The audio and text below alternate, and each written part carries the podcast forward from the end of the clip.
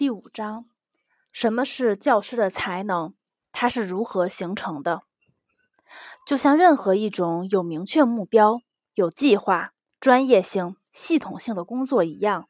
人的教育也是一种职业，一种专长，但这是一种其他任何工作都无法与之相媲美的特殊职业。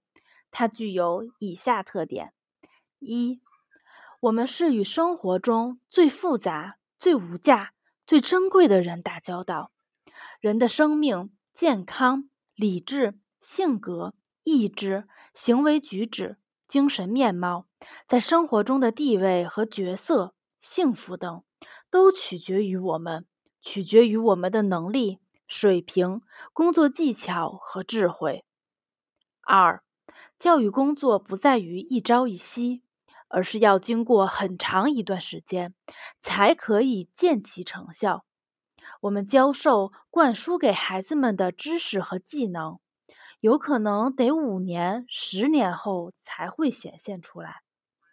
生活中的很多人和各种现象都会对孩子产生影响，父母、同学、所谓的外部环境、读过的书、看过的电影，而这些你并不知道，都会影响孩子。甚至与某个人的偶然会面，也可能会对孩子幼小的心灵产生影响。而这些影响可能是积极的，也可能是消极的。有一些悲伤的、沉重的家庭环境，会给人的一生留下不可磨灭的印记。亲爱的同行们，学校的使命以及教师最重要的任务，就是为人而斗争，克服消极影响，并扩大积极影响。而要完成这一使命，教师就必须对学生的个性发展施加最为鲜明、积极、有益的影响。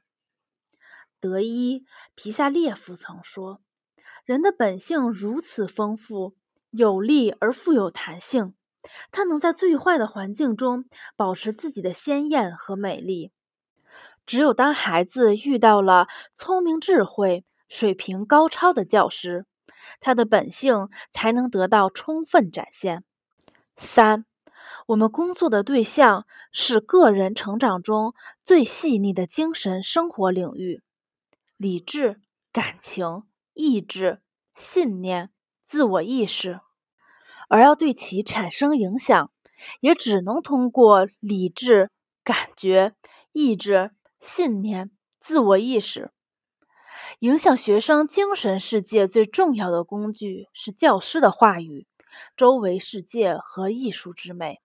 以及创造一定的环境，使得人际关系中所有的情感都得到最充分的表达。四、教师创造性劳动的最重要特点之一是，他的工作对象是多变的，每天都以新面貌出现的孩子。我们的工作是培养人，而这赋予了我们一种任何事情都无法比拟的特殊责任感。这些就是教育工作的特点。那他的才能到底是什么呢？要培养、确定、发展并磨练这一才能，需要哪些必要的客观条件呢？与人交往，并在交往中找到生活的快乐和充实，是每个人固有的精神需求。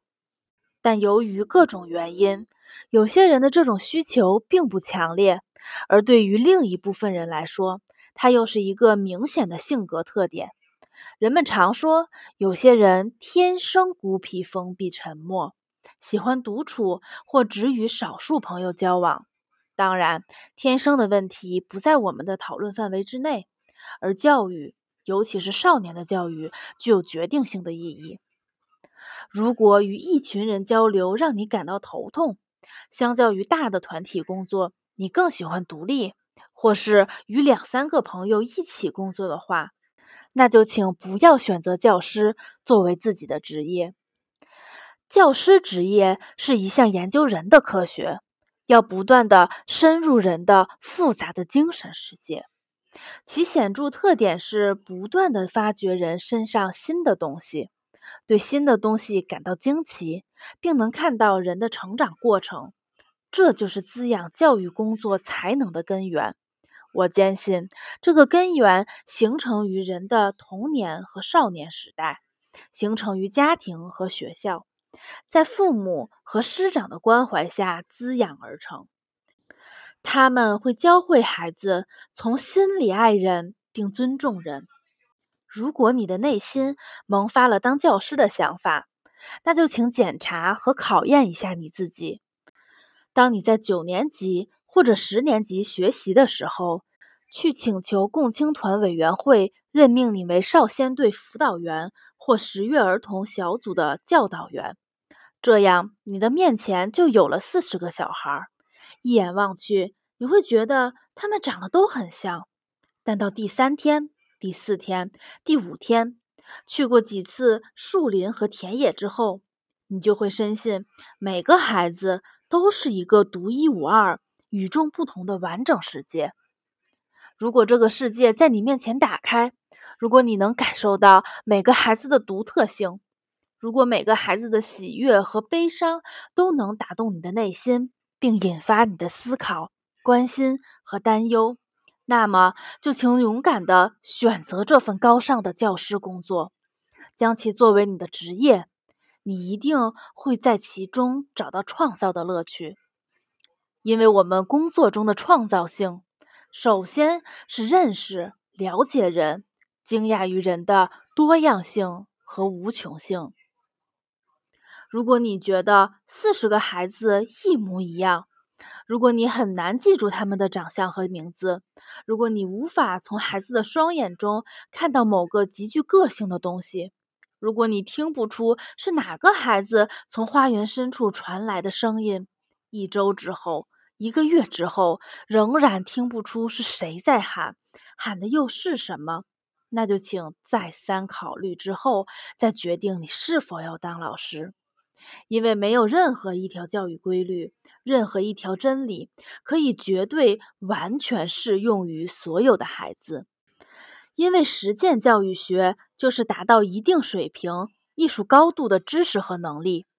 因为教育人首先就是要认识他们的内心，发现并感知他的个人世界。如果我手中有权，谁要说人是改变不了的，我就割下他的舌头。伟大的思想家阿拜·库南巴耶夫的这句话深深进入我的灵魂。每次当我思考教师的才能时，当年轻教师与我交流他的工作中的喜怒成败时，这句话就如火焰般在我面前闪闪发光。如果你想一生都致力于伟大的教学工作，那你心中就应该抱有对人、对人性本善的无限信任，不是信任某个抽象的人，而是信任在社会主义社会中成长的我们的苏维埃儿童。教师的才能基础，就是要对每个学生都有可能被成功的教育这一点深信不疑。我不相信这个世上会有不可救药的儿童、少年和青年，因为我们面对的是一个才刚刚开始在世界上生活的人。我们能做的就是不要抑制、摧残、抹杀儿童身上任何一种美好、善良、人道的品质。所以，每一个决定献身教育的人都应该宽容孩子的弱点。如果你很仔细的、用心的去观察、思考，而不是只是靠理智的话，你就会发现这些弱点微不足道，完全不值得愤怒、生气和惩罚。不要认为我是在宣传完全的抽象的容忍，我是在呼吁教师应以宽容的态度背起自己的十字架。我所说的完全是另一回事，是关乎父母师长的英明才能及理解和感受孩子产生过错的最细微的动机和原因。要理解和感受的正是孩子的过错，不要把孩子和自己一概而论，也不要对他提出和大人一样的要求。要理解孩子的行为和孩子集体关系的复杂性，自己不要孩子气，也不要把自己放到和孩子一样的水平上。如果孩子的淘气让你感到气恼、心跳加速，如果你认为孩子们的淘气已经到极限了，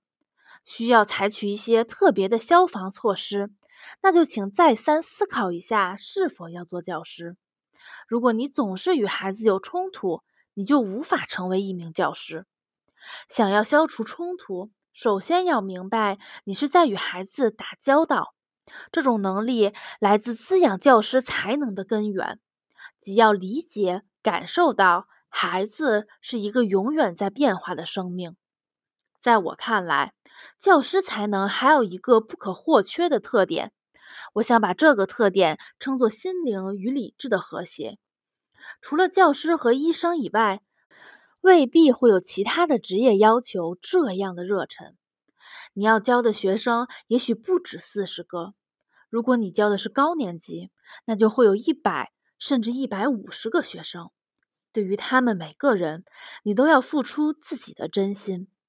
每个人的喜怒哀乐都应该在你的心里占有一席之地。拥有同情心，能真正关怀别人，就是教师才能的血与肉。教师绝不能是冷漠无情的人，对发生的一切冷眼相待，保持理性，审慎思虑，生怕没有完全遵守所有的章程。这些都会让孩子对教师产生戒备心理和不信任。孩子不仅不喜欢过于理智的老师，他们也永远不会在这样的教师面前敞开自己的心扉。在任何情况下，都要听从内心最初的热情，而这份初心永远都是最崇高的。但同时，教师也应该能够用理智来控制自己内心的热情，不要让他受情感的支配，尤其是当你要面对学生的错误、莽撞、各种不正确的行为采取措施的时候，这一点显得尤为重要。教师的艺术和技巧恰好就在于把热忱和智慧结合起来的能力。有时候需要暂缓采取行动，让情感稳定下来。每当学生出现一些反映他内心矛盾复杂的行为，需要与他就此谈话的时候，我都会推迟几天再谈。敬爱的同行们，请相信，这样做会使你对学生说的话，对他的理智和心灵的情感都更加充盈。因为在这种情况下，情感会因为你高明的决策而变得更加高尚。此时，你所做出的决策，你所说的话都会深入学生内心，因为他们富有情感，充满了你内心的焦虑。与学生，尤其是未成年人亲切交谈的能力，也是每个教师应该培养的一个非常重要的教育手段。要培养这种能力，并不断完善、发展、磨练它，使其更为通透，也更有效。要培养这种能力，必须要深入学生内心，并仔细分析他们的关注点在哪里，看他们如何看待世界，而周围人对他们又有什么影响。我亲爱的同行们，要想成为一个真正的教育者，就必须要学好热忱这节课，在很长一段时间里，用心去认识一切，了解学生的关注点，他们在想些什么，因为什么而高兴，又因为什么而不安。这是我们教育事业中最细微的事情之一。如果你牢固地掌握了这项能力，那么你就会成为一个真正的行家。